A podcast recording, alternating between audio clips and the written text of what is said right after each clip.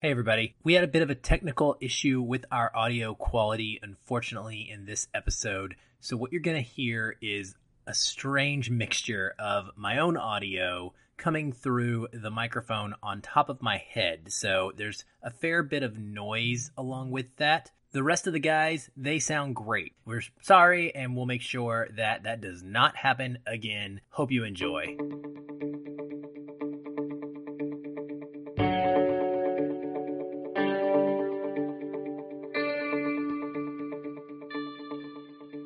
Movies entertain.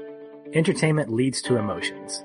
Those emotions connect us to our enjoyment of film. And that is why we exist, to focus on the emotional connection more than the technical merit. Because every movie makes us feel something. Happy fourth of July, feelers. I'm Aaron, and here with me to talk about one of our favorite films to watch during the red, white, and blue holiday is my best friend, Patrick. Hey, everyone. But also here this week is a returning guest, Josh from the L S G Media's Science Fiction Film Podcast, who joined Don Shanahan and I for our Connecting with Classics episode on Casablanca earlier this year. Josh, you've been promoted, my friend. Welcome to the big show.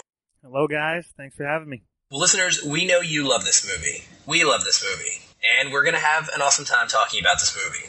We do promise you fireworks. But before we get to Independence Day, we always like to catch up on what we've been watching this past week. So Josh, this is your first time on the show and the first chance you get to do this. Have you seen anything lately that you want to share? Well, unfortunately, this is a pretty terrible time for me to uh, unveil it, but this is like really crunch time with my uh, professional, other, you know, actual paying job life. So I have not been able to get to the theaters as much as I'd like to, but I've caught a couple things um, at home, uh, you know, catching some late night movies that I've uh, that I've enjoyed and um, that are kind of a little bit under the radar. Um, I watched a movie called uh, Anthropoid uh, about a week ago, which is uh, it's named after a operation. Um, Cillian Murphy is the the lead in it, and it's the real life story of the assassination of uh, General Reinhard Heydrich, of the uh, chief of the S S in World War Two.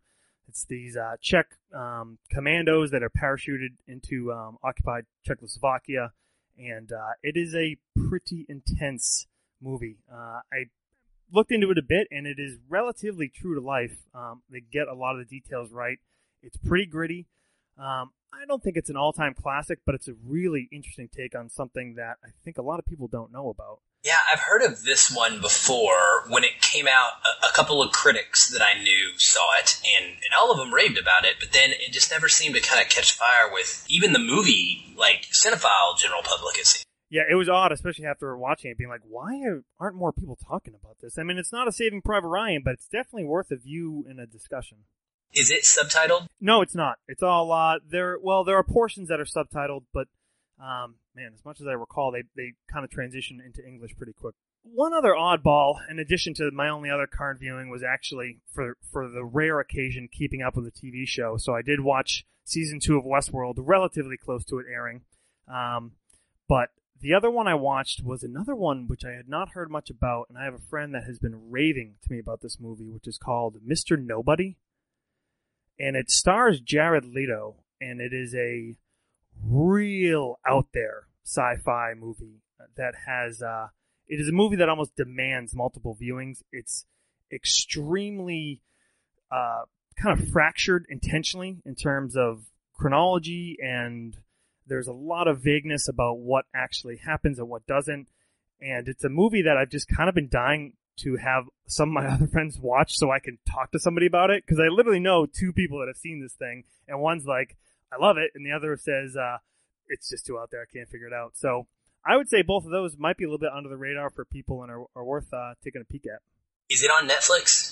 Uh, it was when I watched it. Both of those, I believe both of those were on Netflix. Uh, Mister Nobody was probably two, three weeks ago, and Anthropoid was uh, a little bit more recently. Well, I will try to get to Mister Nobody soonish, within the next few weeks. Uh, crazy time for me, too. I, I love Jared Leto, and I love sci-fi, so I guess it's worth a shot. I, I think it's one of those Netflix-produced sci-fi movies they've been putting out, and so far they've all been relatively awful for me, to say nicely, I guess. And, and so I kind of was nervous about it, but I'll take your recommendation for sure on that. I won't say it's amazing, but I would say... I haven't even figured out if it's amazing yet. I need to watch it at least one or two more times, but I definitely, my mind was chock full of thoughts from the first viewing. That's what we like. We love that. Right, Patrick? Exactly. Exactly. Well, what about you, buddy? What have you been up to, my friend? Oh, man, I've had an Aaron Sorkin television renaissance, and I don't know where it came from. I I guess about a month ago, I started rewatching The Newsroom, and, of course, really loving it. I remember when you first recommended it to me maybe about two years ago, and, of course, not having H B O, I couldn't necessarily chime in. So when it made it to Amazon Prime, I went ahead and checked it out, and, of course, I fell in love with it because it's Aaron Sorkin, and it's the walk and talk, and lots of good stuff there. So I started rewatching it. Well, then I started picking up on some of the nuances that exist in that show, knowing that they exist in some of his other series. And so I started watching Sports Night, his first introduction into television. It's a thirty-minute sitcom that um, I, I just I just adore. And it's two seasons, which is probably five seasons too short for me. Uh, I think it had a lot going for it, but it just didn't find its audience. But that led me into what I think is probably my favorite television series, and that's The West Wing. And what I wanted to do this time came in conjunction with a podcast that I had heard about that was hosted by one of the cast members, Joshua Malina, as well as, I'm going to probably butcher his name, uh, Rishikesh Hirway. So if you guys are listening to this show, I don't think you would be, but if you are, I apologize. And uh, even if you're not, I apologize. But what these guys do is they break down each show. They talk about just their response to it. Um, it's really just a, a rewatch fan type conversation. But being celebrities and knowing the people that they do, occasionally they'll have former actors on the episode to interview them. They had uh, a guy named Eli Addy, who was a writer, starting with season three, but he was a former speechwriter for Al Gore. So he gives some real good insight into what's fictional, what's real when it comes to the, the world of The West Wing.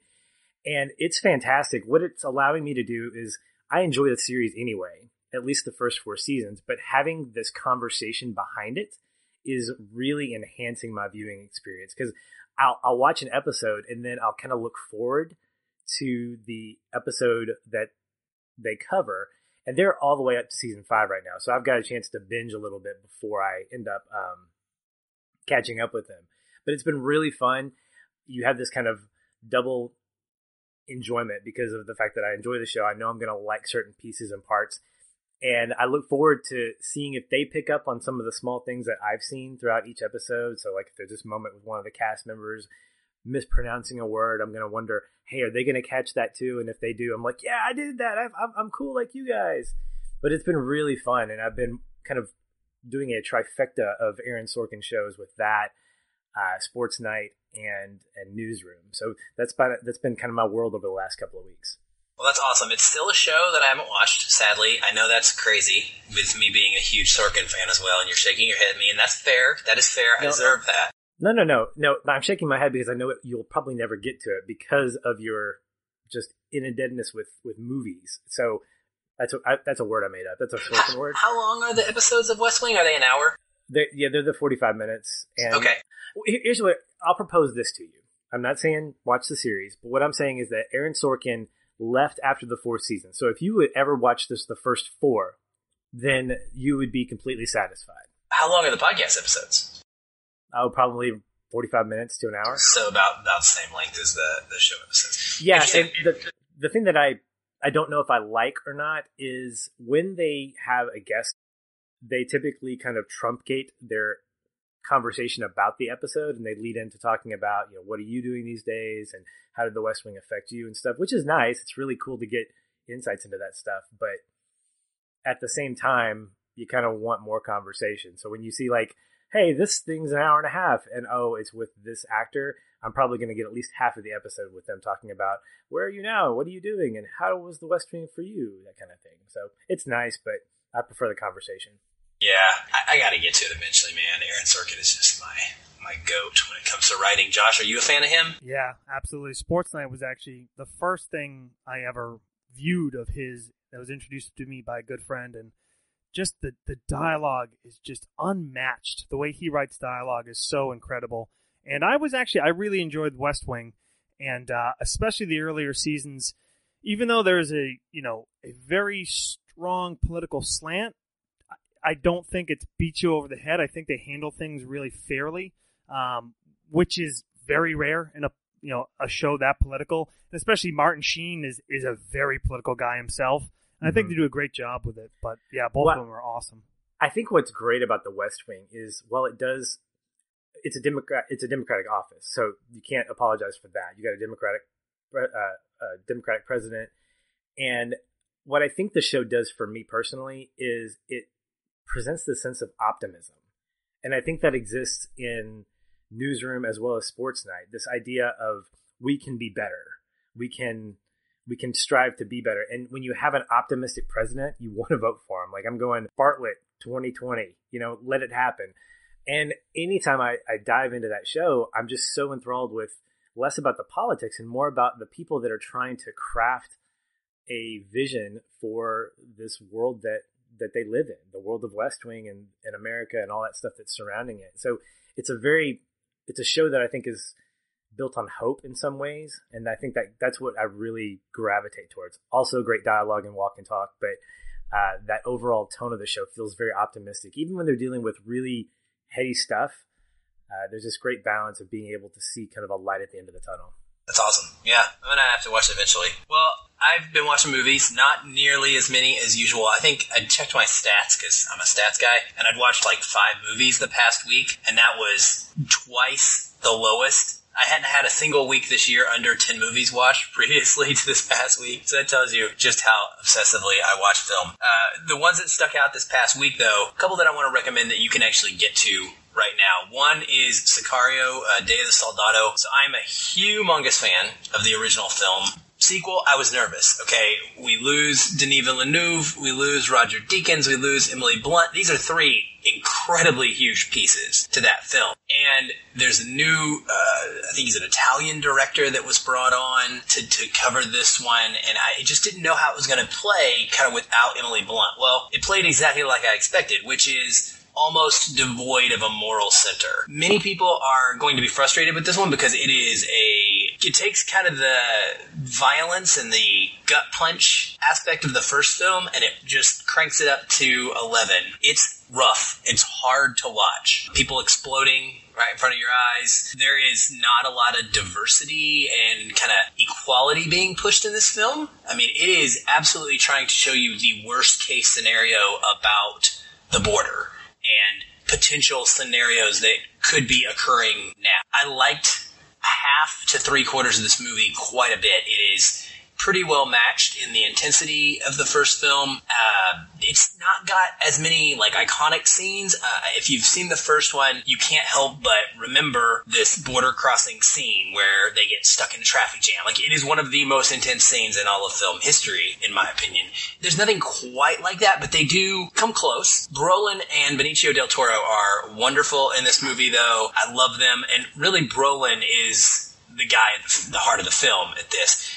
Um, he makes some choices that lead to a scene at the end that is pretty powerful emotionally. Honestly, one of my, my favorite scenes of the year. And I wish that this film would have ended with it, because after that, it's like Taylor Sheridan decided to get a little too cute and tried to kind of tack on some morality at the end that just doesn't really feel completely earned with the characters and the world that we've been living in now for two full movies. That kind of bothered me. It sounds weird to say that, right? Like, you would think I would be championing those moments, this brief moment of hope and optimism, but it just doesn't feel right, kind of. So it took the movie down a notch for me, but um, I-, I would say I enjoyed watching it. I don't know if that's the right word to use, because it's it's, it's something you get through if you survive it. It's not something that you necessarily are eager to go back and watch again, but um, you know, it's a, it's a well-crafted movie uh, for what it is, and I, I do think that it would be something I should recommend to people that enjoyed the first film, at least. Josh, did you see it?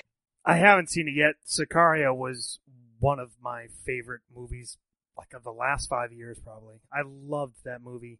Can't say enough about it. Um, so I'm hesitant. I'm I'm increasingly hesitant about sequels in general, um, especially sequels that don't seem to necessarily be needed. I hate to use that term. I, like, you know, like the first movie, I think, does everything it needs to do. And yet I loved it so much that I'm I'm definitely going to see it. Uh, It is uh Deakins, did he do the cinematography of this one?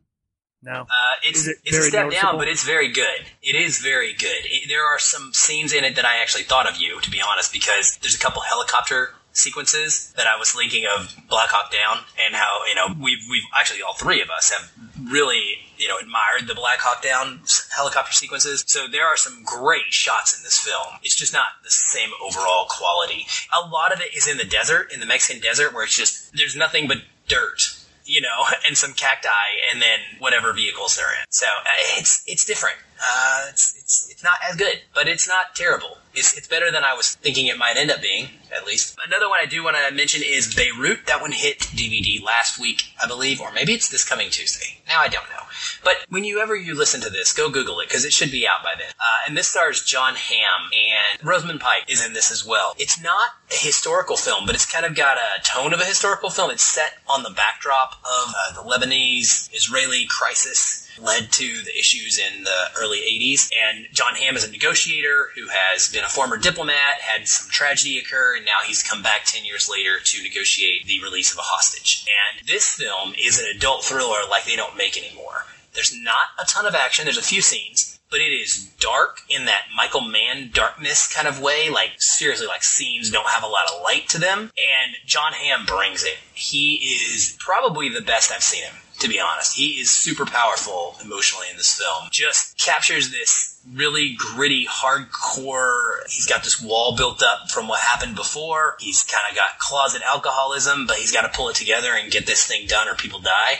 And he goes in with this ballsy approach, just talking smack to terrorists, essentially, because he doesn't care anymore. And it's, it's really, really a good watch. And if you like just smart, witty dialogue and the situation to kind of t- twists and turns, but not necessarily um, played out over just a bunch of explosions, this is a good one to watch. So I, I really enjoyed it as well, and I would recommend it. So yeah, those are the two for the theater and home pick that I would say go watch if you have time. All right, enough of that. Patrick, we got any announcements? Yeah, we do. We wanted to let our donors know that our July donor pick is out there. Voting is on now through July tenth. And so if you want to visit patreon.com slash film, you can make your votes there. If you're not a Patreon subscriber, please, for the price of a cup of coffee or maybe a pack of gum, you can become a Patreon subscriber and get in on the voting. So July, we are cruising into July, and we are targeting five movies that are headed by our one of our favorite action stars, Tom Cruise.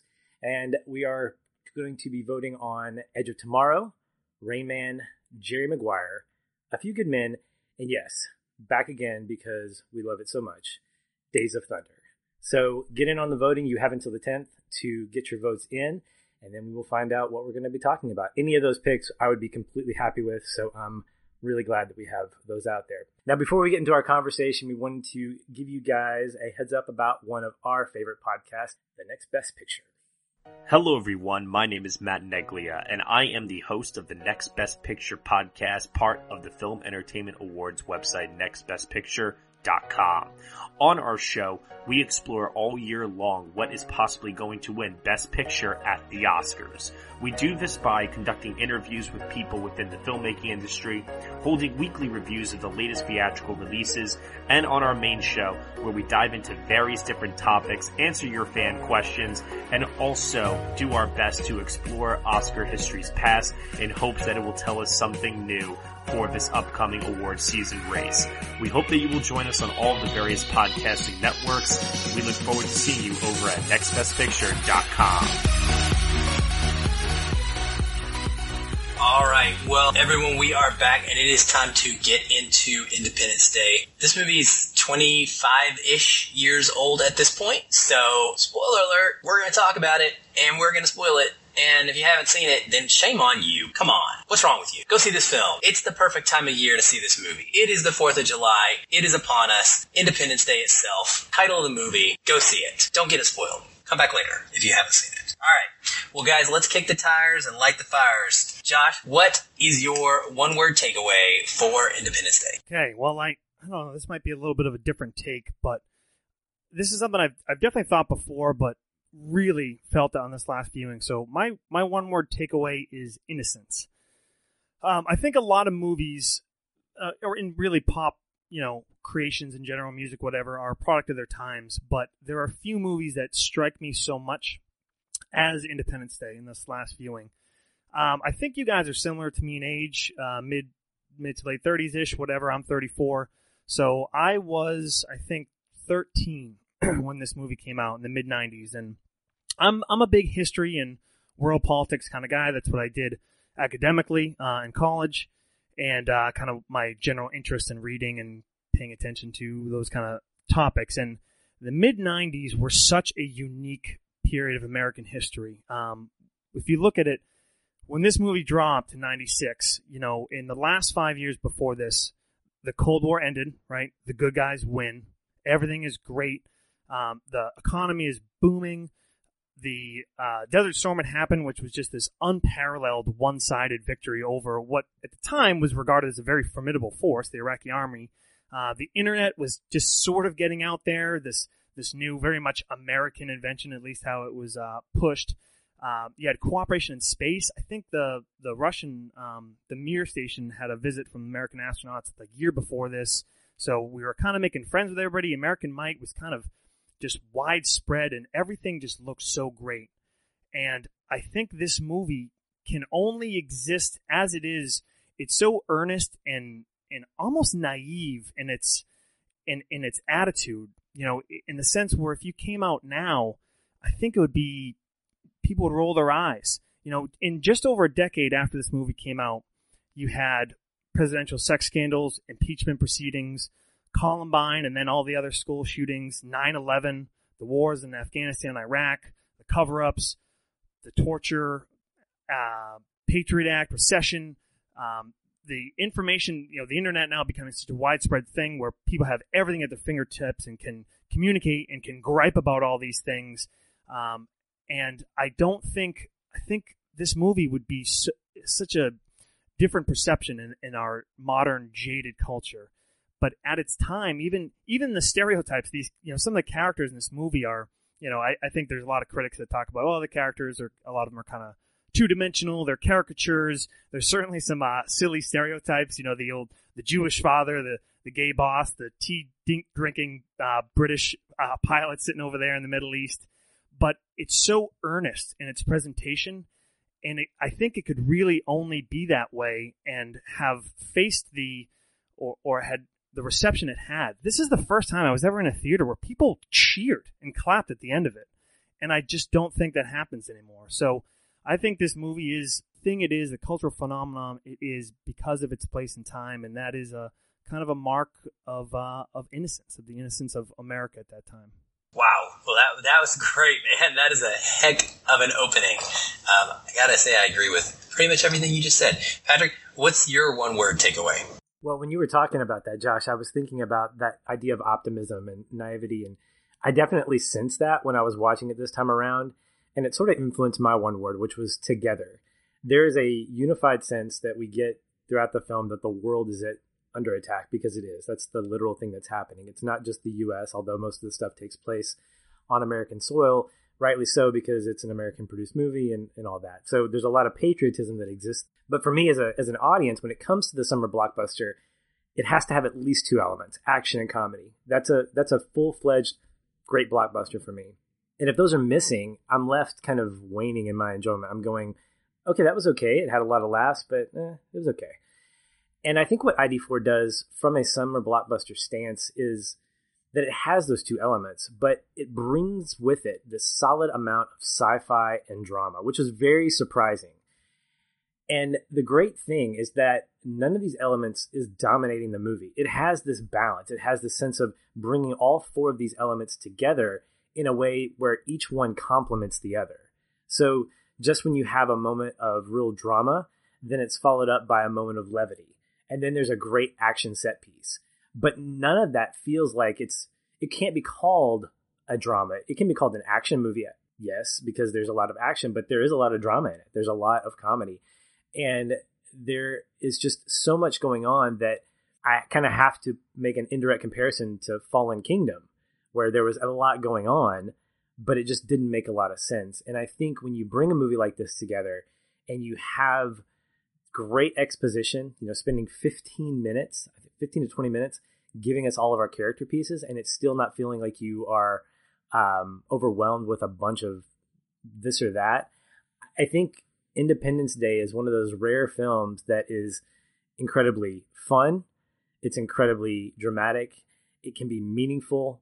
It gets your fist pumping. I mean, like you mentioned, there are people clapping in, in a theater at the end of this thing. Um, it's rare that a movie can do all those things at once. Like it t- typically would sacrifice one of those other three elements for the sake of, of bringing you that emotional kind of connectivity. But this movie finds a way to bring that all together, and it really works well. And just like bringing the world together to fight a common enemy, I think the movie as a whole brings this stuff together to to make it pretty pretty amazing. I gotta agree with that too, man. Well, my word, I think, coincides with the words that you guys chose actually very well, and that is investment. This film is a great example of why I just love movies in general. They can transport us to a place where we're smiling, where we're laughing, where we're crying, all of the span of, you know, two and a half hours. Every time that I watch this, I just feel very pulled into the story. Hence that word invested. It is an experience for me. And I think that it kind of exemplifies what it's all about, seeing a blockbuster. Like you were saying, Patrick. It's how it makes me feel, um, or what it makes me think about. This does both of those things. And I think that that's what makes Independence Day an all-time great for me. It's not got the perfect acting. Um, there's issues with that. Its plot is not really super riveting and complex uh, when it comes to sci-fi concepts. But because I care when a child suffers a loss, I'm invested when a dog is jumping through an explosion and I'm hoping he doesn't die. I care when a couple uh, or a father and a son are struggling through their relationship history in the midst of this incredibly awful, traumatic, possibly world-ending event, but yet are able to be reconciled. I care when he makes that speech at the end. I get tears every single time. And so, yeah, I mean, it may not be an Oscar-winning masterpiece, but I think that it truly is a defining part of my own personal history with film. And I can't watch it without remembering the many nights I spent watching it on repeat with my dad on V H S. It is a two and a half hour journey that I honestly will take over and over and over again. And I absolutely love it. And, and I think that uh, everything that we've all said is true. So with that, here is the first thing I kind of want to talk about. And I think, Josh, that you touched on some of this in your one word takeaway. I'm curious what you guys think about why this film has such a strong fan following, enough that it warrants a sequel, which will henceforth not be mentioned on this show. Actually, I'm going to give a quick backstory. Patrick and I had intended to cover I D four Resurgence last year, two years ago, sorry, two thousand sixteen, for our our first ever fourth of July celebration episode. We bailed on that because of what that movie was. It, it was just too painful for us to want to talk about it, because at the time we were really trying to stay positive, and it, we just couldn't. And it kind of made us sad, you know, that they could take such a great property and turn it into that. I don't know what it is about putting Jeff Goldblum in sequels and them not doing well, but hey, you know, the shoe fits. I guess that's not going to work. But anywho, enough about that. My question is about this one. This one has a sixty-three percent on the Rotten Tomatoes meter from critics. It's not really that highly regarded. So I'm wondering, what do you think makes a film this cheesy with over-the-top, frankly, not always great C G I, and a massive amount of wild, unlikely plot happenings so iconic that it sticks out among other blockbusters of a similar ilk? Well, for me, I, I think I did sort of, I talked about the it being a product of its time, beyond just sort of the cultural sense of that. You know, also look at, were there other movies that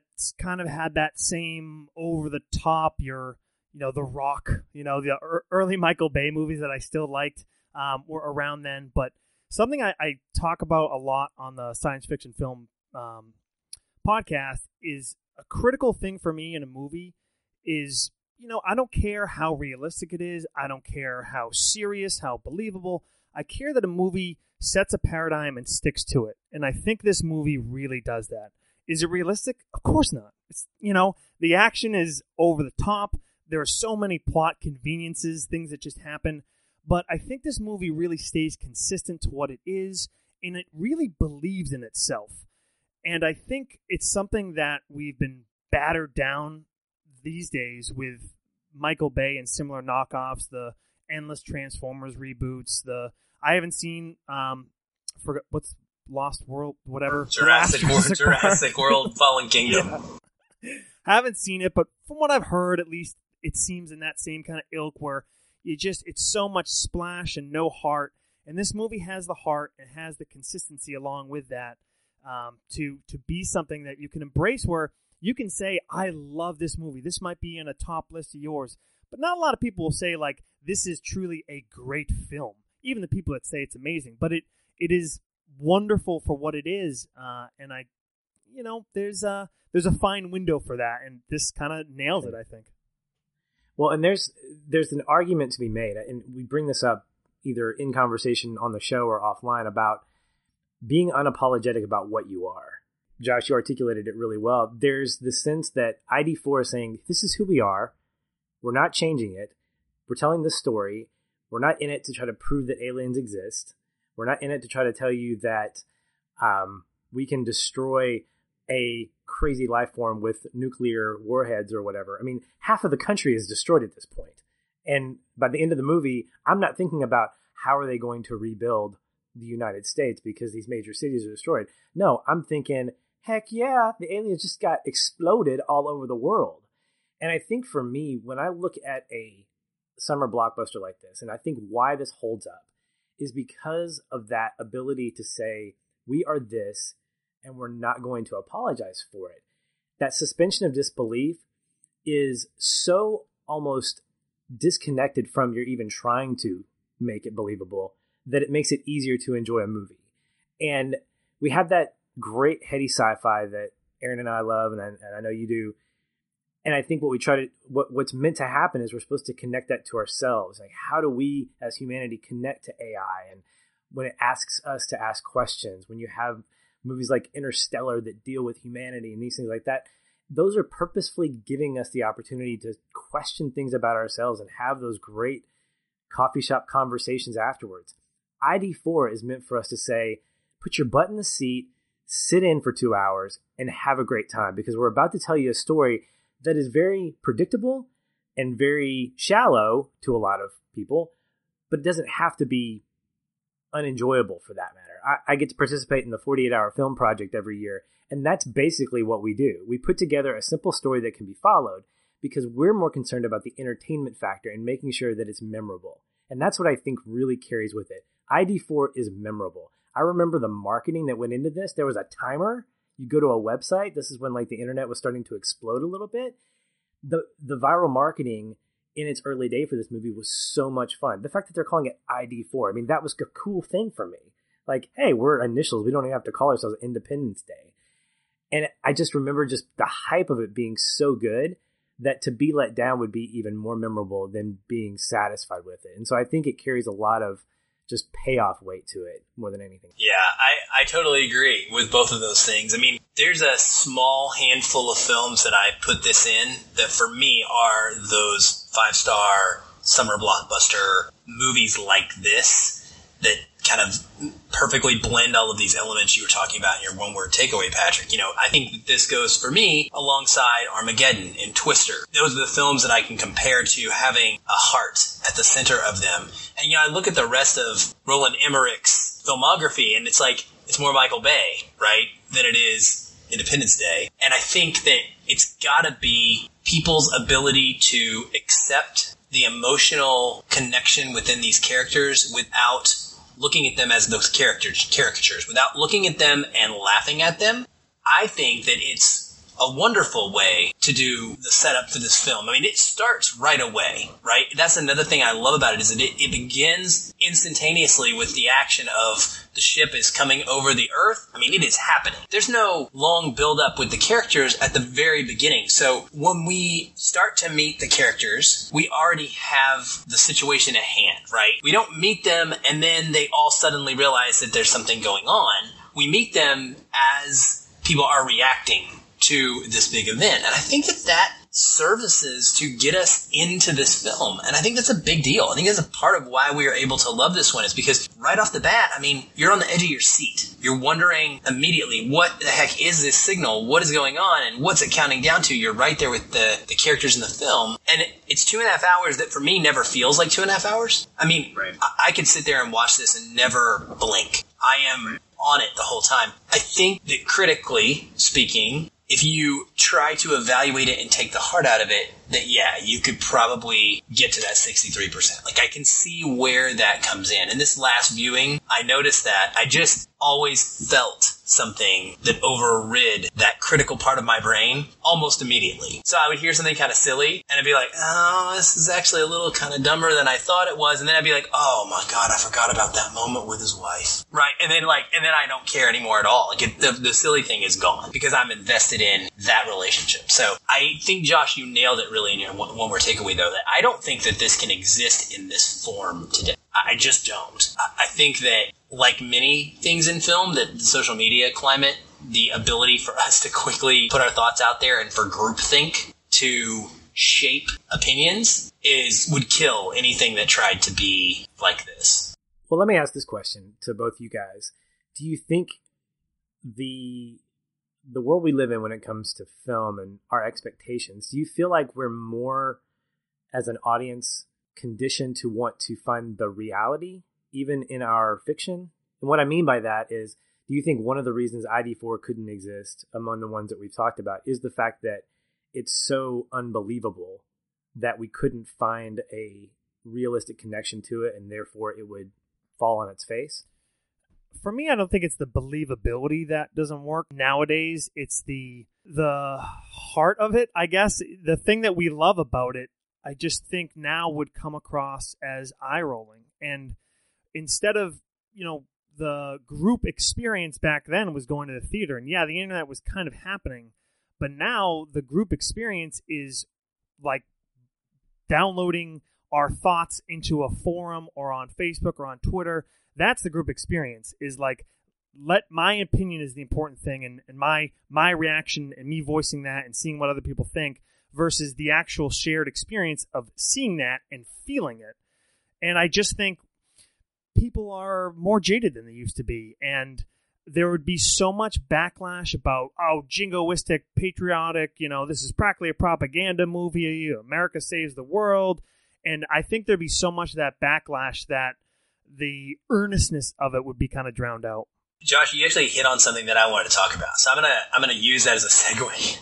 Um, after I answer your question, Patrick, I do think there is something to be said about people wanting realism. I'm one of them. In most films, I do value a realistic scenario, and I can be taken out of many, many films when things happen convenient, or I don't think that they're what I would use the word earned, but I don't care about it in this one at all. And I actually have found ways to justify some of the things that happen in this film because I so highly don't care at all about the realism factor. I think that there's a, a scale for me, and maybe others have this scale and it's just a different, like they fall in a different place on this scale. But for me, if you can hit a certain level of feels, then it tips, right? And it, and it, it kind of, it just overcomes. I mentioned that earlier. It just kind of overcomes that other stuff about realism. For me, I don't care as long as it's consistent. Like Josh said, I do care about that. If you're going to give me silliness, it's got to be kind of silly the whole way. You can't try to be serious and then make it silly in one spot, because then it sticks out like a sore thumb. And I think that's the success of something like Twister, because it does the exact same thing. There's enough heart in it and enough comedy that one doesn't feel like it's conflicting with the other. It's not like you have our main characters saying something funny, but it's not inconsistent with their their dramatic impact. Yes, exactly. So, yeah, I mean, I I don't know. I think that people in general do want to feel smart about themselves. They want, or they want to feel that they're smart, and they want to be proud of themselves for figuring things out. And Independence Day doesn't give you that. This is not a movie that you need to solve, or you need to be like, oh, I, you know, this is really high level thinking here, and oh, what this we really could, in, you know, get the aliens like this. Because come on, this isn't. You, we're not going to actually fly into the spaceship and give them a cold, okay? Like, it's just not going to happen. So I don't. I just jaded is a good word for it. Jaded is a good word for it. Well, Josh, you mentioned something about the political climate, so I'm going to go there next, because I think that watching it this time was a much different experience than I have ever really had before. You know, I got nervous tweeting over the last few days about the fourth of July, because people are so anti-patriotic right now, and I'm not really the rah-rah American flag kind of guy. I don't really believe in like, worshiping America. I'm proud, and, and I'm thankful more than anything that I was born here, and I have the freedoms that come with that, and I'm all about supporting that, obviously. You know, Josh, you and I are prior military. But the level of hatred right now for our current uh, sitting president and many policies that are happening made me notice this film in a different way. The thing that stuck out to me was President Whitmore and his ability to lead by example, and the fact that early on the film very quickly establishes he is a former fighter pilot from the Gulf War, and the, the people, the media, are actually attacking him because he's too young and doesn't have enough like foreign policy experience. Doesn't have he's not a politician enough. Well, hello. Uh, um, we've got somebody who had that same criticism recently and is now sitting in the same chair. So I wondered what you guys thought about that. Do you think that this film can still be enjoyed in the same way today as it was then amidst this different political climate, or is it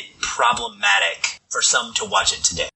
I think the the big problem in our current context is the the patriotic elements. The it, not just patriotic, the kind of borderline jingoistic, like uh, oh, all right, bloody Americans have a plan finally. Good, good. You know, that that kind of like America saves the world thing, the flag waving. I think that's the stuff that people that are just looking to have a problem with those kind of things are just going to immediately go to that, because it's very easy to go to that with this movie.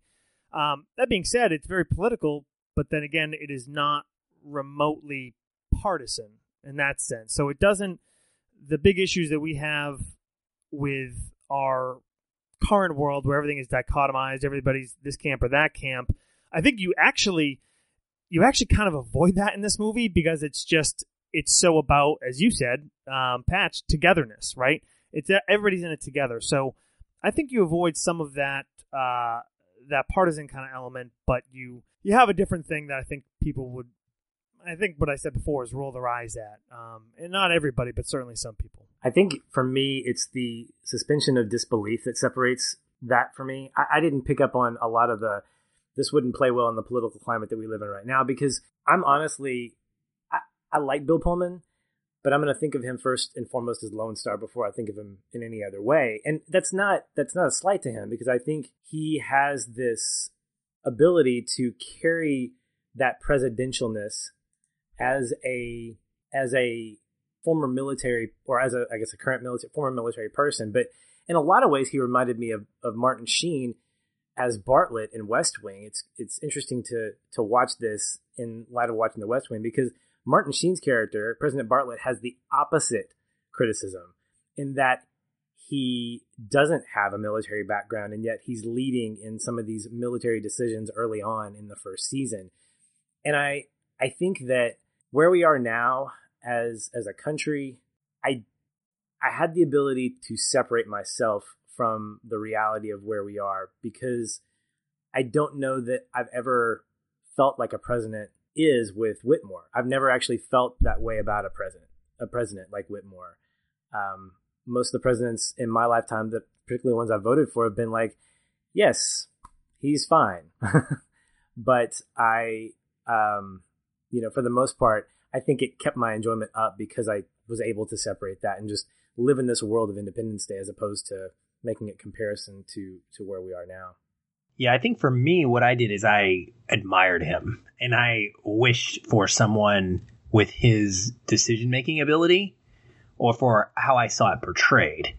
Obviously, so much happens behind the scenes in real life politics that we're not going to be aware of, and so much is spun by the media in certain ways that we're never going to really know the truth unless we're there. But I really get hyped kind of watching President Whitmore be president, because I feel like he makes such great decisions. He t- he treats everybody with respect and, and kindness. I mean, like I said, he leads by example. He initially is going to stay in the White House, when the ship is above the White House, and he doesn't want to induce more panic. So he says, you know, go get the vice president and take him away. Keep him safe. But I'm going to stay here because I want the people to understand if they're going to have to stay in their homes, then I'm going to stay in my home as well. He evokes a sense of followership and loyalty. The general being so adamantly like by his side, like, sir, I'm not leaving you. Like, I'm staying here right with you. You know, like that's a leadership quality that you don't necessarily you're not necessarily you don't grow into that always. You are born with that to an extent, and he is a natural born leader. And so I love that. I love at the end, you know, the fact that he's leading the charge in the fighter pilots uh, or in the fighter jets. You know, he's got a daughter on the ground as well that he's got to worry about, but he gets up there and takes them right in. Some people would claim, oh, that's so unrealistic. That's so ridiculous. No, it's not. He's one of the only qualified people in the whole darn place. Like, of course, why wouldn't he be leading them at that point? So I just really do admire watching him be president. And, you know, on a side note, are President Whitmore and President Roslin like the most amazing political power couple ever? You realize that? Um, Josh, I know you guys have a, a Battlestar Galactica side podcast that you do uh, with L S G Media. So I wondered if you'd caught that, too. When I saw her, I didn't remember that she was his wife. And I was like, oh, my gosh, it's president married to a president. Yeah, that's exactly who what I always go to when I see her for sure. And uh, man, that show, don't even get me started. I love that. But uh, yeah, that's a good uh, Bartlett Roslin twenty twenty. That's my ticket. There we go. All right. Well, the emotion of this film, as we've all kind of talked about, is definitely there. And there are quite a few primary characters and subplots that are going on throughout this story that are bringing different levels of emotional resonance. So I wondered if we could just start this off by just kind of going around, picking them out. Um, what stuck out to you? It's certainly an ensemble cast, and there's a lot of likable actors and characters here. And you've talked about a little bit before, Aaron, about just how these are not overly deep and, you know, incredibly developed characters with these huge arcs. And yet I think it's so easy to invest in so many of them. And I kind of, I think, take a different approach every time. And this viewing, kind of going right off what we said, and I won't go into it too much because I might come back to some of it with my connecting point later, but uh, was in fact President Whitmore. Um, he just seemed... I don't think Bill Pullman's performance was uh, Oscar-winning by any extent. Uh, I think it's serviceable. But the character he's portraying is very real to me. This guy, especially early on, this feeling of being, not just being attacked and criticized, but kind of being borderline over his head. Like, suddenly he finds himself in the Oval Office. Obviously, he has charisma and looks, youth. He's got some of that Kennedy stuff going on to him. But he sure doesn't strike you like a politician, and you can see him just getting eaten up in in D C with all the political infighting that's there. And then even early in the crisis, some of the the the, the things he deals with, the uh, the vulnerability you see, the the burden that he feels, the clear, the responsibility, the guilt, the remorse about some of his decisions or failure to make decisions, um, and then ultimately his bravery and and the conviction of his decisions uh, was really the. That was the one I keyed in on the most. Awesome. What about you, Patrick? Did anything or any particular relationship stick out to you the most? I really gravitated towards David and his dad, Julius. I thought that that was just, I mean, I love a good father-son relationship. I mean, that's not something that is a surprise after listening to us for one hundred plus episodes. But what I really enjoyed, I'm always going to enjoy Jeff Goldblum. I think he plays Ian Malcolm here too. It's just that kind of eccentric, science nerdy guy. And to see how he relates to his dad from the very beginning. Just as a side note, one of the strengths of I D four is the way in which it sets up each character set, the way in which we get that initial investment. Uh, we find out so much from just dialogue, so much from the the set pieces, where people are, who people are with, and what the relationships are like. And we, then we get more discovery as the movie goes on. But I think the scene with David and Julius playing chess is such a, just a tender moment because you can tell Julius loves his son and he wants the best for him. But he also says, is basically saying, you're an idiot. You, it's been three years. Either, you know, go back to her because you know you're in love with her, or or leave. And you know he's moving towards the former, because later on it's just kind of explained, you know, he's in love with you. You know, he's never stopped loving you. And his ex-wife is like, well, that wasn't ever the problem. But I think the way in which David takes care of his dad, the way in which he is like, I think the one little moment that stood out to me was when he did, he checkmated him and then he kissed him on the head and said, see you later, Pop. I think that's such a great moment where you can tell my dad frustrates me, but I still love him and I still need him to drive me around apparently because I don't have a license for some reason, but to see them kind of working together and then to see Uh, later on that moment where he's basically affirmed by Julius when he's drunk and throwing stuff around and saying the world's gone to pot. And Julius is like, get up off the floor. I mean, you're an incredible genius person and you can, you're necessary. And then of course he just arbitrarily feeds him the, the virus solution.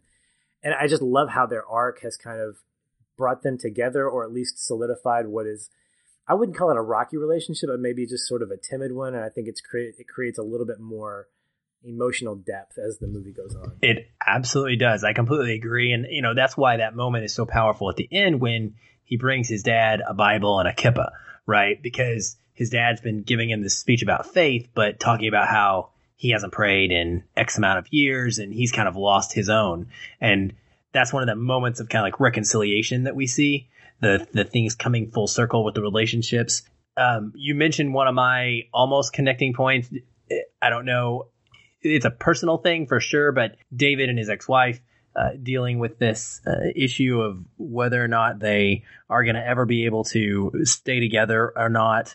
Um, and when he when she says to him, haven't you ever wanted to be some part of something special? And he slams down the bottle and just looks at her with this shocking face of rage that we have not seen from his character and says, I was part of something special. That hurt. Like that moment slays me, that whole sequence. And then that leads to the the uh, dialogue you just mentioned, Patrick. Well, if it makes any difference, I never stopped loving you. And he's like, well, but that wasn't enough, was it? So that one on a personal level is, is very tough for me to watch. And I think is very realistic. I think it captures what real couples go through in that type of relationship Uh, problem.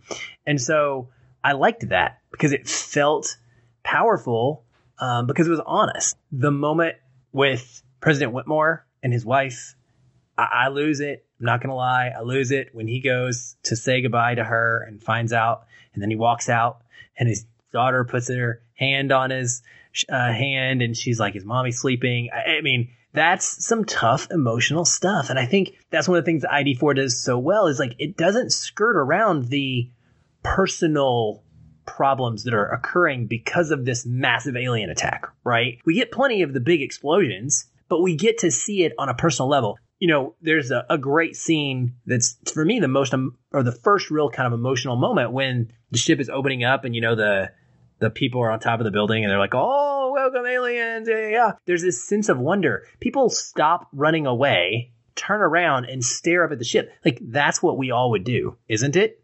Like if an alien spaceship showed up above us, do you think we would all probably like, ah, oh, wow, that looks kind of cool. Like we would be in awe. So I think that the characters end up being what's that? Composites in a sense uh, for much of our own emotions, right? It's not necessarily about like, what happens to David and his ex-wife. But through them, we can relate to maybe a relationship we might have to deal with, or we might feel a certain way if we were put in this situation. The other one we should talk about is Stephen, of course, Will Smith's um, badass Marine character. This guy, he is so much fun in this movie. I, I mean, I think there's plenty of characters in here that are iconic and we all remember, and there's so many great quotable lines of dialogue. But I don't know if this movie works without Will Smith. I love the overconfidence of the Black Knights in the very beginning when they're first going up against the aliens. I, I get really, I get chills because I know what's about to happen. But when he and Jimmy are, you know, talking about lighting up the cigars at the end and, and they're just, they're certain that they're going to take this amazingly huge spaceship out. But that's what they have to feel like, right? That's real. Like you don't do that job as a fighter pilot unless you believe that you can take on an alien spaceship. Am I right, Josh? Is that kind of the sense you get from Marines? Absolutely. Okay. Yeah, that's what I thought. Like, you guys would believe that you could just charge that spaceship, like, as infantry and beat it up. Like, I believe that you would think that. So I really think it captures that feeling. And so, um, you know, he stays consistent throughout. He puts his cigar to his side and salutes the president. You know, he maintains a sense of military composure within the uniqueness of still having those outbursts at, at different times. It's it's a great balancing out of this character. And it felt very realistic to me for how a, a true military person might react in this situation, kind of being pulled in different ways, but still maintaining that uh, type of loyalty to the way that you're supposed to act. And he brings with it a sense of patriotism that is what this film is all about in a, in a way too, is, you know, rah, rah, like you said, go American flag, uh, bring the world together and, and we can do this. We get a lot of that through his character. And I think giving him a, a wife or a girlfriend at the time, fiance, who's a stripper, um, as someone that is a person he cares about, that he needs to be concerned with her safety. And he has a reason to want to fight for, for her. I think that was a good choice too, because some people may be like, oh, she's just a stripper. Why are you using this weird stereotype? But no, I mean, look at her character. She's pretty well-rounded. I mean, she is a stripper because she's trying to support her son. Like, this is a real thing that single mothers have to deal with, that feel reduced to having no other option, right? So for me, when he is trying to get her out of that, trying to be able to support her and her son and take her away from that lifestyle, I mean, that's, that's something that I really resonate with. So I, I liked his storyline quite a bit as well. I do love it. He's, I think in general, when I think back about this movie, I think most about about Will Smith. I mean, if I if I picture a single character, it's probably, I mean, Goldblum and and uh, Bill Pullman are right up there. But you really need that that action star, and he was really just this was him. Like, I'm an A-list action star almost. Like this and uh, I think Bad Boys were like within a year or two of each other. But yeah, as uh, I kind of thought too in this watch, I was like, oh yeah. Probably the most realistic part of this movie was a Marine marrying a stripper right before a combat deployment, because I've seen that. This movie would not be what it was without Will Smith, and he has that charisma to carry that character. I really, uh, it, it broke my heart to have that relationship with him and, and Jimmy just being that short, because they had such great chemistry. He and Harry Connick Junior were just fantastic, and I, I still crack up when you have that. See, you got to get down next to the booty to to really, you know, kiss kiss the booty, and then the, the ring falls out, and he's like, "What is?" And of course, you know, it leads into that that one moment. To me, this is a Maverick and Goose relationship, and I think that's where the appeal comes. I mean, Aaron, you and I are big fans of Top Gun, and so having the ability to kind of get that for a moment, I don't think it's. I think it's that necessary confidence that's needed, and he carries it so well throughout the movie. And he brings that levity in moments that we need it. So we have this incredible firefight with him. His his partner, his, his flight, uh, I don't know, wingman has just died.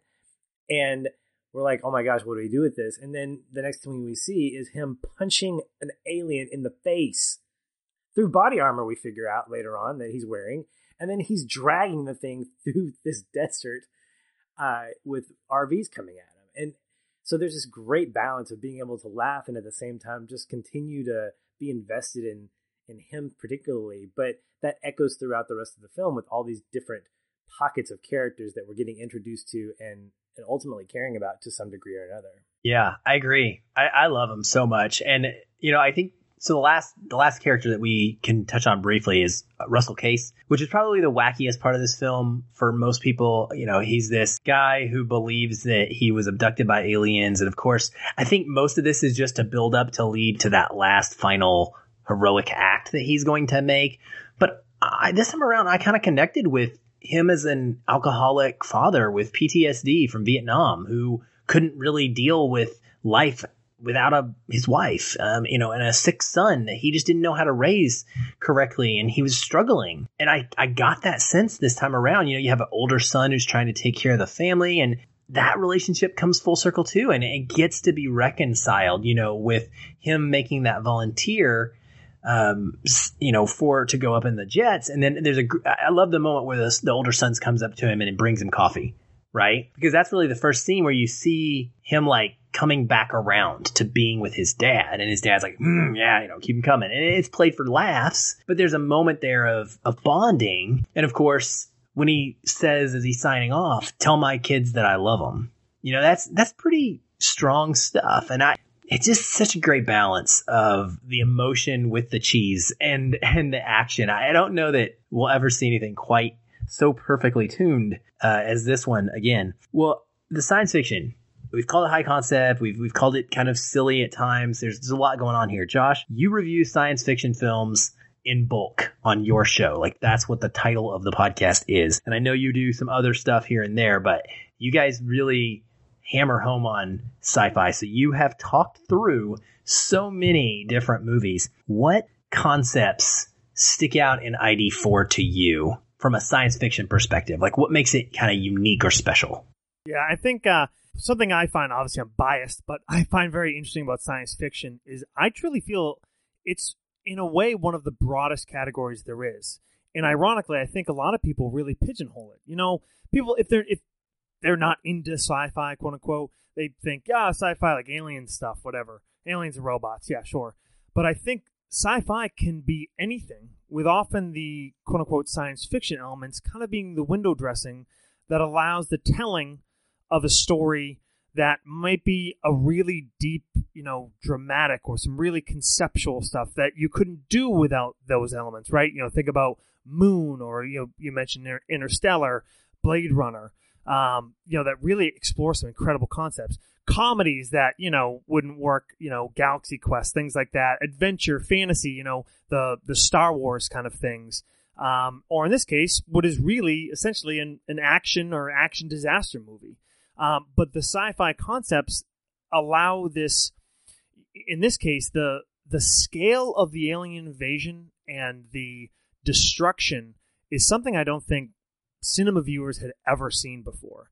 And, you know, but it also isn't just a exercise in spectacle, which Emmerich went on to pretty much hang his hat on, right? Your twenty twelves and I, I don't know if he did Day After Tomorrow. He might as well have. All those kind of things where it's it's it's about the spectacle. This has the spectacle, but it, again, we've said it before, it has the heart behind it. And also, I, I just think they did a really great job with the the alien design, both their their biology, the the glimpses you get into their tech, right? The shield, the that cool like biomechanical suit they're in, um, the telepathic touches. Um, the, the ship design, both in the, right, you have the massive mothership, then you have these, you know, smaller ships, which are still fifteen miles. Like, think about that.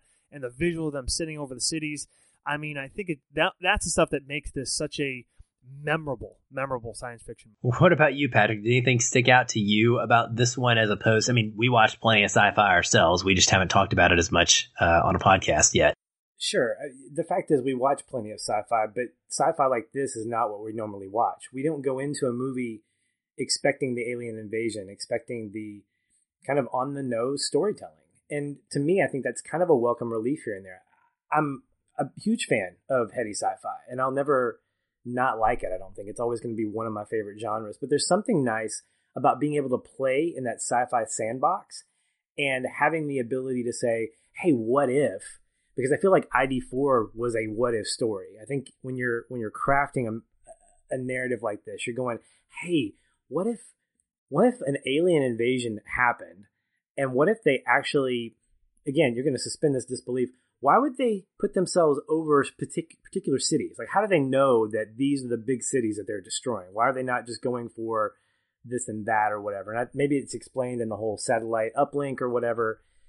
But there's something nice about this kind of on-the-nose storytelling, because it's it gives you permission to enjoy the experience.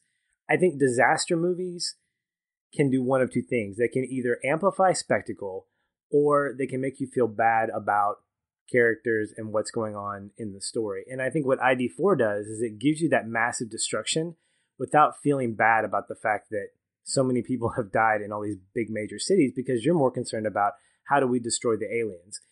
Part of that's because we're focused strictly on individuals, and I think that's a, a good choice to make, as opposed to something like Man of Steel, where the big criticism is, look at how many people are dying in this city, and the the the return on that is, well, look how many people died in all these other disaster movies that you don't really care about because you're more concerned about this other stuff. And I think that's what Independence Day does so well, is it gives us permission to not really have emotional investment in the masses because we have that nice emotional investment in the in the individuals. And so the sci-fi behind it, I think, is more enjoyable than anything else. I don't think it's trying to be a means to an end.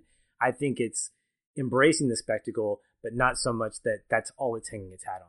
I would agree. I don't pick out a whole bunch of things from this film that I think it does uh, uniquely or especially well um, when it comes to the sci-fi pantheon of the greats um, and, and ideas of aliens and things like that. I do love the alien design. That stuck out this time around. I, I forgot how terrifying that one scene is with the flashing lights, and like when the alien is coming alive and we think he's dead and they're cutting him out. Like, that was, that was crazy. Um, the interesting things that I noted this time around were, I love the w- welcome wagon, the idea of the helo that's retrofitted to have these lights that can flash and communicate with the alien spaceship. I mean, that seemed to me uh, an incredibly realistic thing that we would try. It reminds me of Arrival and the way that they treat the alien spaceship in that, kind of, you know, setting up a camp around it, trying to find a way to communicate, and it, it being a global kind of a, an issue with those, because in Arrival, same thing happened. Pods land at various places and different countries are trying to figure things out. We, this one, we're just following the Americans, just like we are in that movie.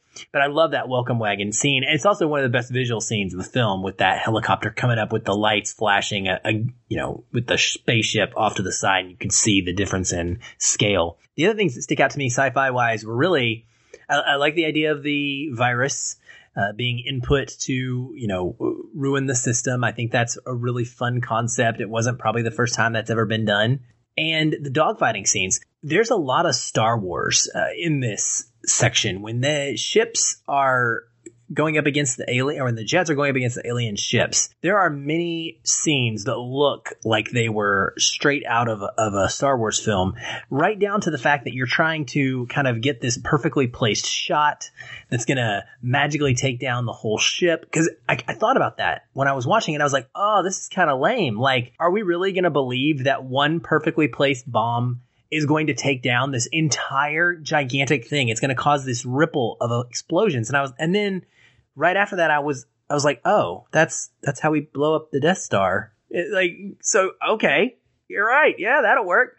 Um, I got to buy that. And so I except Luke wasn't drunk when, when, he, when he did it. That's true. He was not. Spoiler alert. But it, it definitely like calls back to that. There's also uh, one of the scenes of the dogfighting reminds me, I think, of the way that they later would shoot some of the same footage for Ender's Game.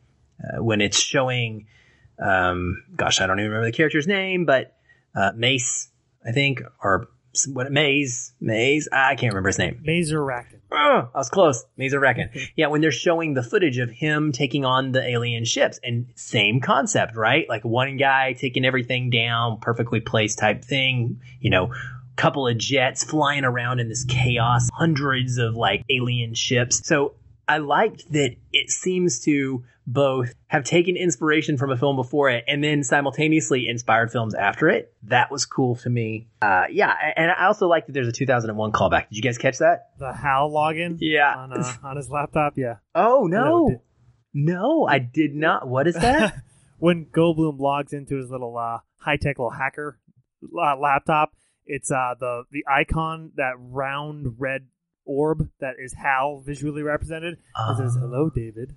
Oh, that's what I was going to say. Yes. Okay. So that is what I was thinking. He, yeah. The, the computer in the spaceship, when he gets in there, says, good morning, Dave. And that's definitely an intentional nod to two thousand one. So I thought that was a lot of fun uh, about this one as well. The last thing I just want to touch on before connecting points is kind of this idea that the film is too convenient and that it's too contrived. Like things just kind of happen too perfectly. Serendipitous, if you will. And I wondered if that affected your viewings, because for me it did not. And I, I will just say to start off that what I felt was, or what I normally feel in films, is that if your characters are miraculously coming together for no reason, like they just accidentally come together perfectly at, at the right time to save the day, That bothers me. But for some reason, when I was watching this one, I viewed it from a different perspective. And I don't know if that's something that I could take with me for other films or not. But the way that I saw this was,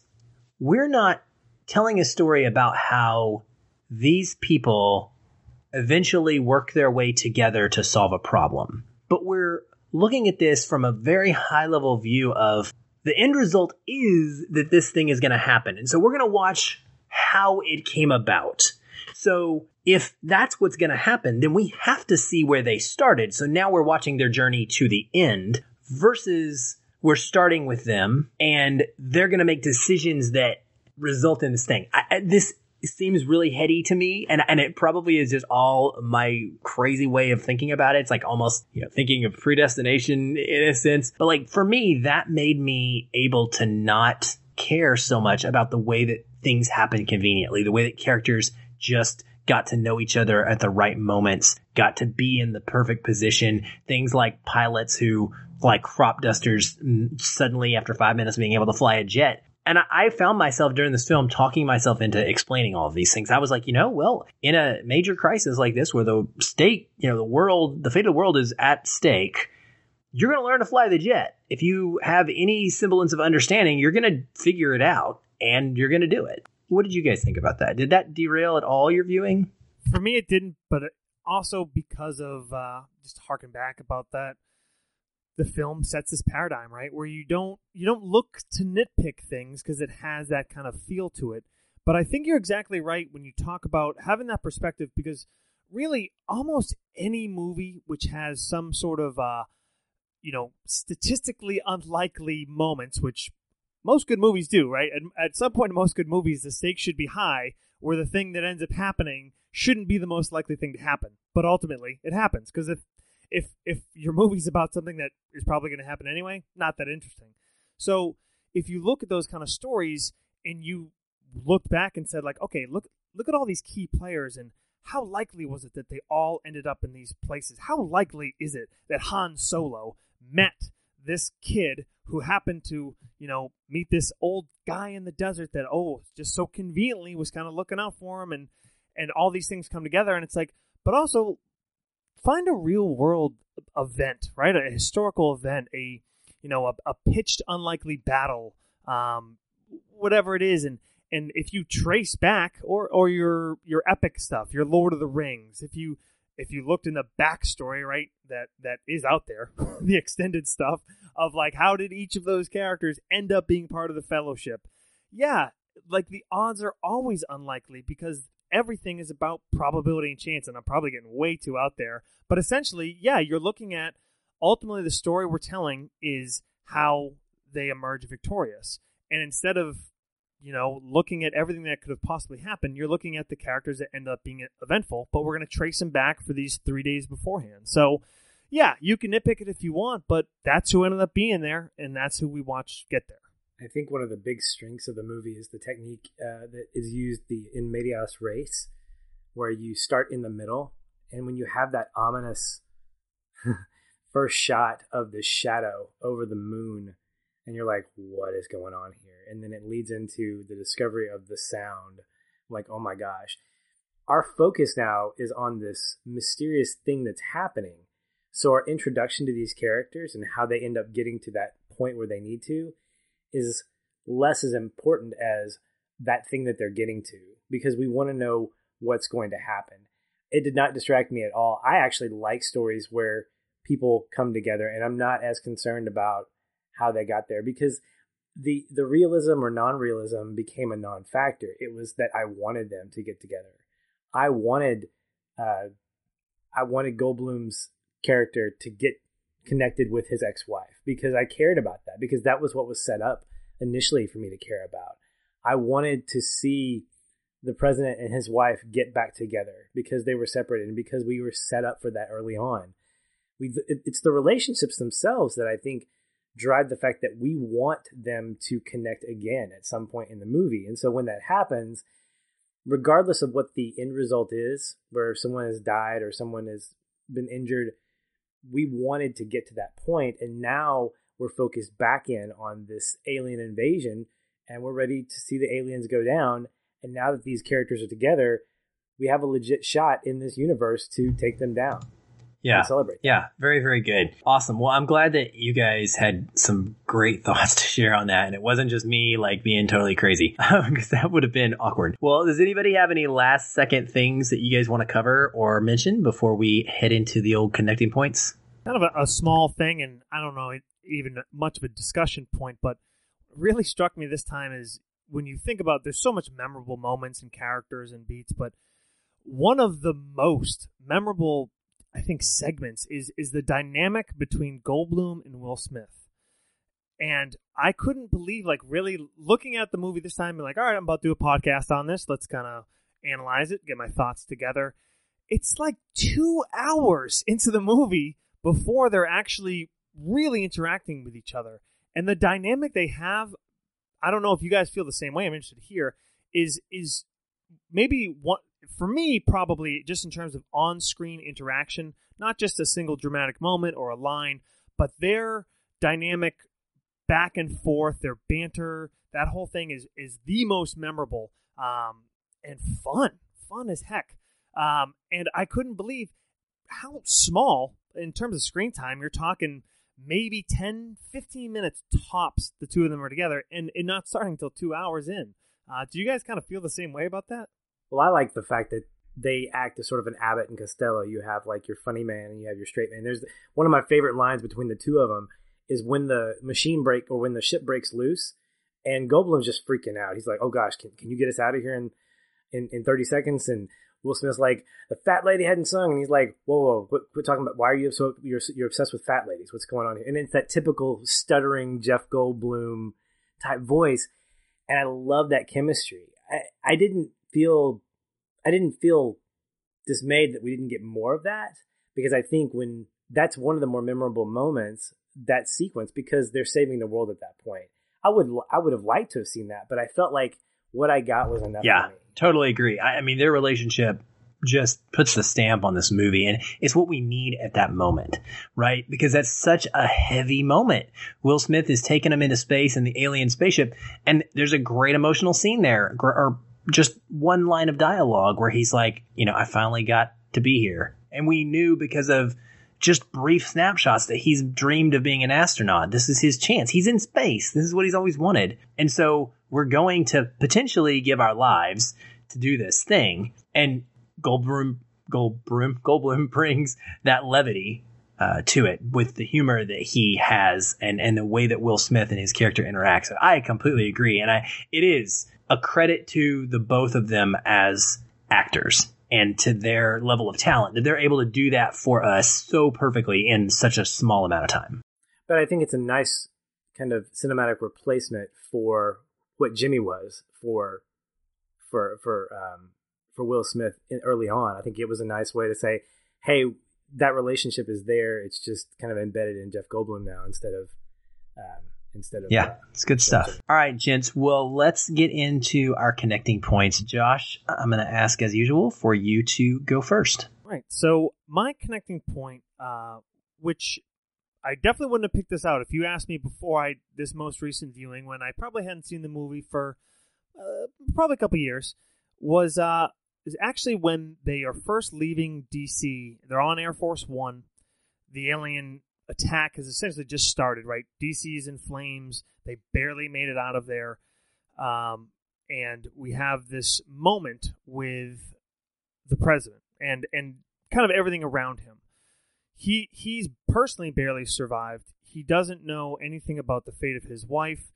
He is immediately feeling this guilt or remorse, like thinking in his head, it mentions it right away, how many, you know, hundreds of thousands, millions of people of Americans that he's responsible for were just killed.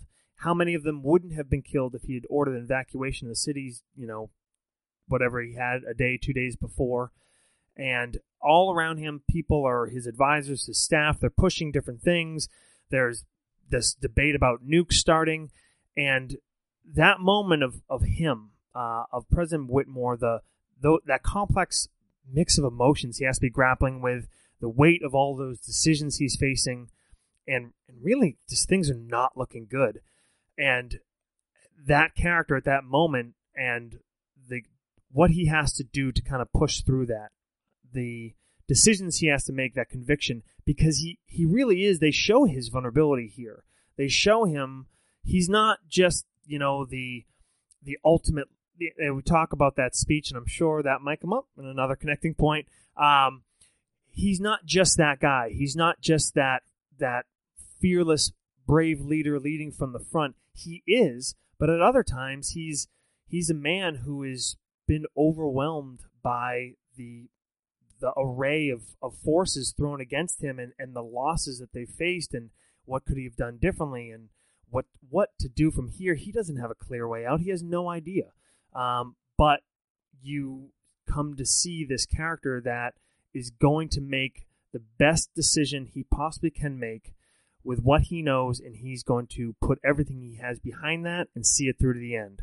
Uh, win, lose, or draw, he's going to do the best he can. But here you see him in that, in a really vulnerable, very interesting moment, um, and I like that. And then obviously, of course, as a as a Marine myself, I connected with the the badassery on display with uh, Captain Miller and, and General Gray, the uh, that senior uh, general who's kind of that that loyal, steady Eddie as a as a Marine as well. So, well, lead, leading from that with um, with Whitmore, I I think a, the scene that stood out to me, there were there were several, but the one that really connected with me this time around was when Whitmore was talking to the alien via Doctor Okun, or as I call long-haired Data, um, which was just weird to see um, Brent Spiner in a role that was not an android. But a lot of times in, in sci-fi, especially like that heady sci-fi that kind of make you think, it's the ambiguity of the alien motivation that leads this charge of the of a film's story. And Arrival is a great example of that. It's it's it's a human driven story with the alien as a backdrop, but there's also that mystery there. And I think this is a culmination of already knowing that the aliens are just bad. But we get more from Whitmore's conversation and eventually this epiphany from this mind melding of sorts uh, with the aliens. And it's it's said right there, the aliens don't want peace. Sure, we got that from them blowing up a helicopter, I guess trying to give it epilepsy or something like that. I, I just... And then that explosion, destruction of all those major cities. I mean, it's kind of being hit over our heads. The aliens are not here for for peace. They want to do something. But it's when Whitmore says after that moment um, that really stands out to me. He says, I saw his thoughts. I saw what they were planning to do. They're like locusts. They're moving from planet to planet, their whole civilization. After they've consumed every natural resource, they move on, and we're next. And then there's that moment where that officer just like pop, pop, pop, pop, pop, just kills the alien, like out of almost aggression more than necessity. And then he goes, nuke him. Let's nuke the bastards. And at that point, I am completely over the top, ready for some alien killing. I want the one-liners. I want the excitement. I want the action. And, and that's what I got. Welcome to Earth. Yes. Bring it on. And I just, I love that moment. Yeah, it's good. I do love when the, the guys say, is that glass bulletproof? And then they just, boom, go right to it, right? And they're trying to, again, that speaks to what I said earlier about protecting him, right? They care. It's not just because he's the president. It's because of what Josh's connecting point was, because he becomes the leader that they want to follow. They know that they need him.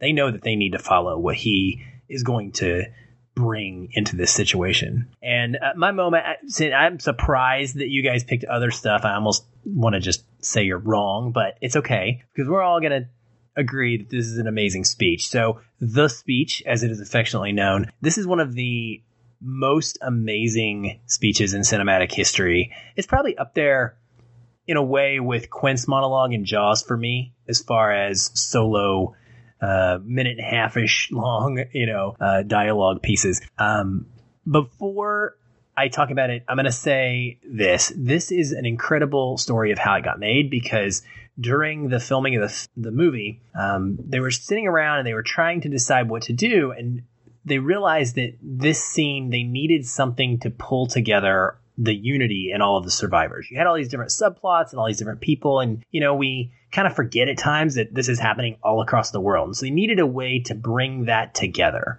and have that, you know, this is our Independence Day moment where we would all feel it. And one of the co-writers, Dean Devlin, said to uh, Roland Emmerich that it would be great if they could do a kind of a Saint Crispin's Day speech that would be like the king rallying his troops. And if you're not familiar with Saint Crispin's Day speech, it's um, a moment in Shakespeare's Henry the Fifth where um, right before the Battle of Agincourt, uh, King Henry is about to lead his outnumbered men into this battle. And he essentially says this day is called the Feast of Saint Crispin.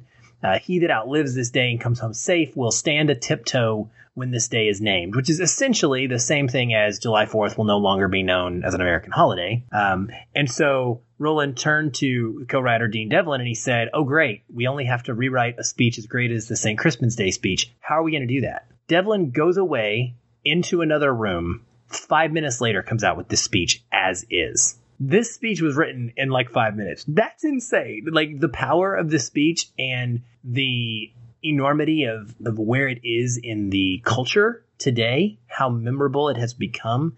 The fact that he was able to whip it out so perfectly, corresponding to the same exact feeling we got in Henry the Fifth, is pretty impressive. The whole film was actually written in, the whole script actually was written in about three weeks. So it, it this all just kind of came together magically. And this speech is a perfect example of that. I'm going to I'm going to play the audio. Good morning. In less than an hour, aircraft from here will join others from around the world. And you will be launching the largest aerial battle in the history of mankind. Mankind, that word should have new meaning for all of us today. We can't be consumed by our petty differences anymore. We will be united in our common interest. Perhaps it's fate that today is the fourth of July, and you will once again be fighting for our freedom. Not from tyranny, oppression, or persecution, but from annihilation. We're fighting for our right to live, to exist. And should we win the day, the fourth of July will no longer be known as an American holiday, but as the day when the world declared in one voice, we will not go quietly into the night, we will not vanish without a fight. We're going to live on. We're going to survive. Today, we celebrate our Independence Day.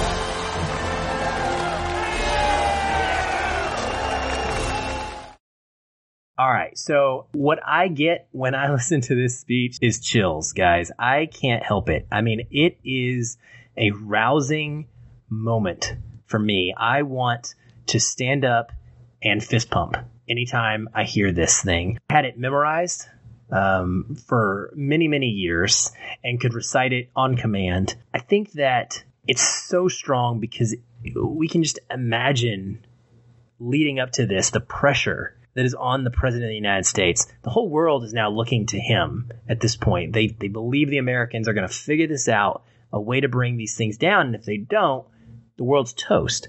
There are millions and millions and millions, billions even, of lives that rely on his decision-making, all based on a seemingly hopeless situation that is going to def- decide the fate of the human race. That's heavy stuff. And he's been dealing with this for forty-eight hours, including losing his own wife. And all I can say is that the way that he delivers this, it is more inspiring than almost anything I've ever heard in my life. In the military, in real life situations where I'm trying to be motivated by a commanding officer or a leader, or even in a job, this fictional man gets me so ready that I would fight for him. Like, I want to stand up and follow President Whitmore uh, more than I do real life people. So I think this speech is incredible. It's amazing. And Independence Day would not be the same without it.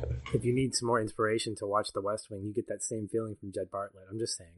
Just leave it oh, there. Leave man. It Way to suck me in, Josh. You can you can attest to that, right? Can you can you? Give yeah, I mean it's a very different context, but he is certainly somebody that you, sure. uh, regardless of politics, the man is somebody you want to follow. Yeah, and Whitmore's right up there on a cinematic scale. Great. Well, Josh, this has been awesome, man. I'm so glad you were able to join us for this. Um, when I looked back at L S G Media's list and realized that you hadn't been on an episode, I had listened to it, but it had been years. I was like, oh, man, this is great. This is a great opportunity for you to finally get to talk about this movie, too. So um, where can people find you if they want to talk to you online? Are you available online to be talked to at all? Um, and where can people hear your voice uh, podcasting more often? I am very minorly available online. I only have uh, I only have Facebook, and I only have it for the podcast. So um, I am there. I generally only interact with listeners. But um, if you look up L S G Media on Facebook, um, there's the main page, um, and then there are a variety of shows. Uh, full disclosure, I'm very much the B team of L S G Media. Uh, Dean is the creator, heart and soul behind everything, and he and Matt are on most of the flagship, the Science Fiction Film Podcast. I'm on some of those as well. Then Dean and I do uh, an X-Files podcast. Dean and Jess cover some other T V shows. We have some new projects coming up. We're doing an actual play role-playing podcast, which we're pretty excited about. Um, but yeah, you can find me on there. I'm Josh F N G, um, spelled out phonetically. Military people might get that, but it's E F F E N G E E. Um, and I just want to add um, a big, huge thank you. I'm a big fan of the show. Um been awesome coming back on and talking to you, Aaron, and for the first time talking to you, Patch, because uh the last time it was with uh, Aaron and Don on the Connecting with Classics. And uh, one other thing I like to add, uh just in general to all the listeners, um of you guys, I am a proud uh patron supporter of Feel on Film. uh I would encourage you to do the same. And something another podcast I really love, uh Decipher Sci-Fi, um their host Chris says at the end of every one of his episodes, he says, you know, encourages you to support your creators on the internet. And I think that's an awesome thing to think about. Um, I do not put in nearly the work that Aaron does, probably Patch as well, definitely Dean, um, at being a occasional podcaster and just kind of hold down my end. But there are a lot of people out there that put a ton of work into a, a free product that I think uh, can enlighten, inform, entertain, and uh, think about, you know, find those ones that matter to you and, you know, find a way to kick a, a buck, two bucks, five bucks a month. Um, I think it's really a, a, a good thing to do. So there you go. Yeah, you can find me on social media at uh, Facebook and Twitter, S H O E L E S S P A T C H, Shoeless Patch. Just look for me there. And if you guys want to be kind listeners, you can leave us a review, uh, typically on iTunes. Five stars the best, uh, but we'll take pretty much anything that's positive because we like to keep it positive. So find us out there, leave a review, and uh, give us some encouragement. Awesome. Well, you can find me all over the place at uh, Feelin' Film Aaron, specifically on Twitter. You can also find me tweeting out of the show's main Twitter account at Feelin' Film. And then we have a Facebook group, um, which I believe Josh is in that as well. So you can probably find him there. Uh, the Feelin' Film Facebook group is easily accessible. You can just type it in the search bar, or you can find a link to it in the show notes right now or on our website. And we would love to have you come be a part of that community. It's always growing, and it really is a pretty good place. Thank you again, Josh, for being on and, and all the kind words. We really appreciate that. I'm sure this won't be the last time. Listeners, can't wait to have you back as well. Until next time, stay positive and keep feeling film.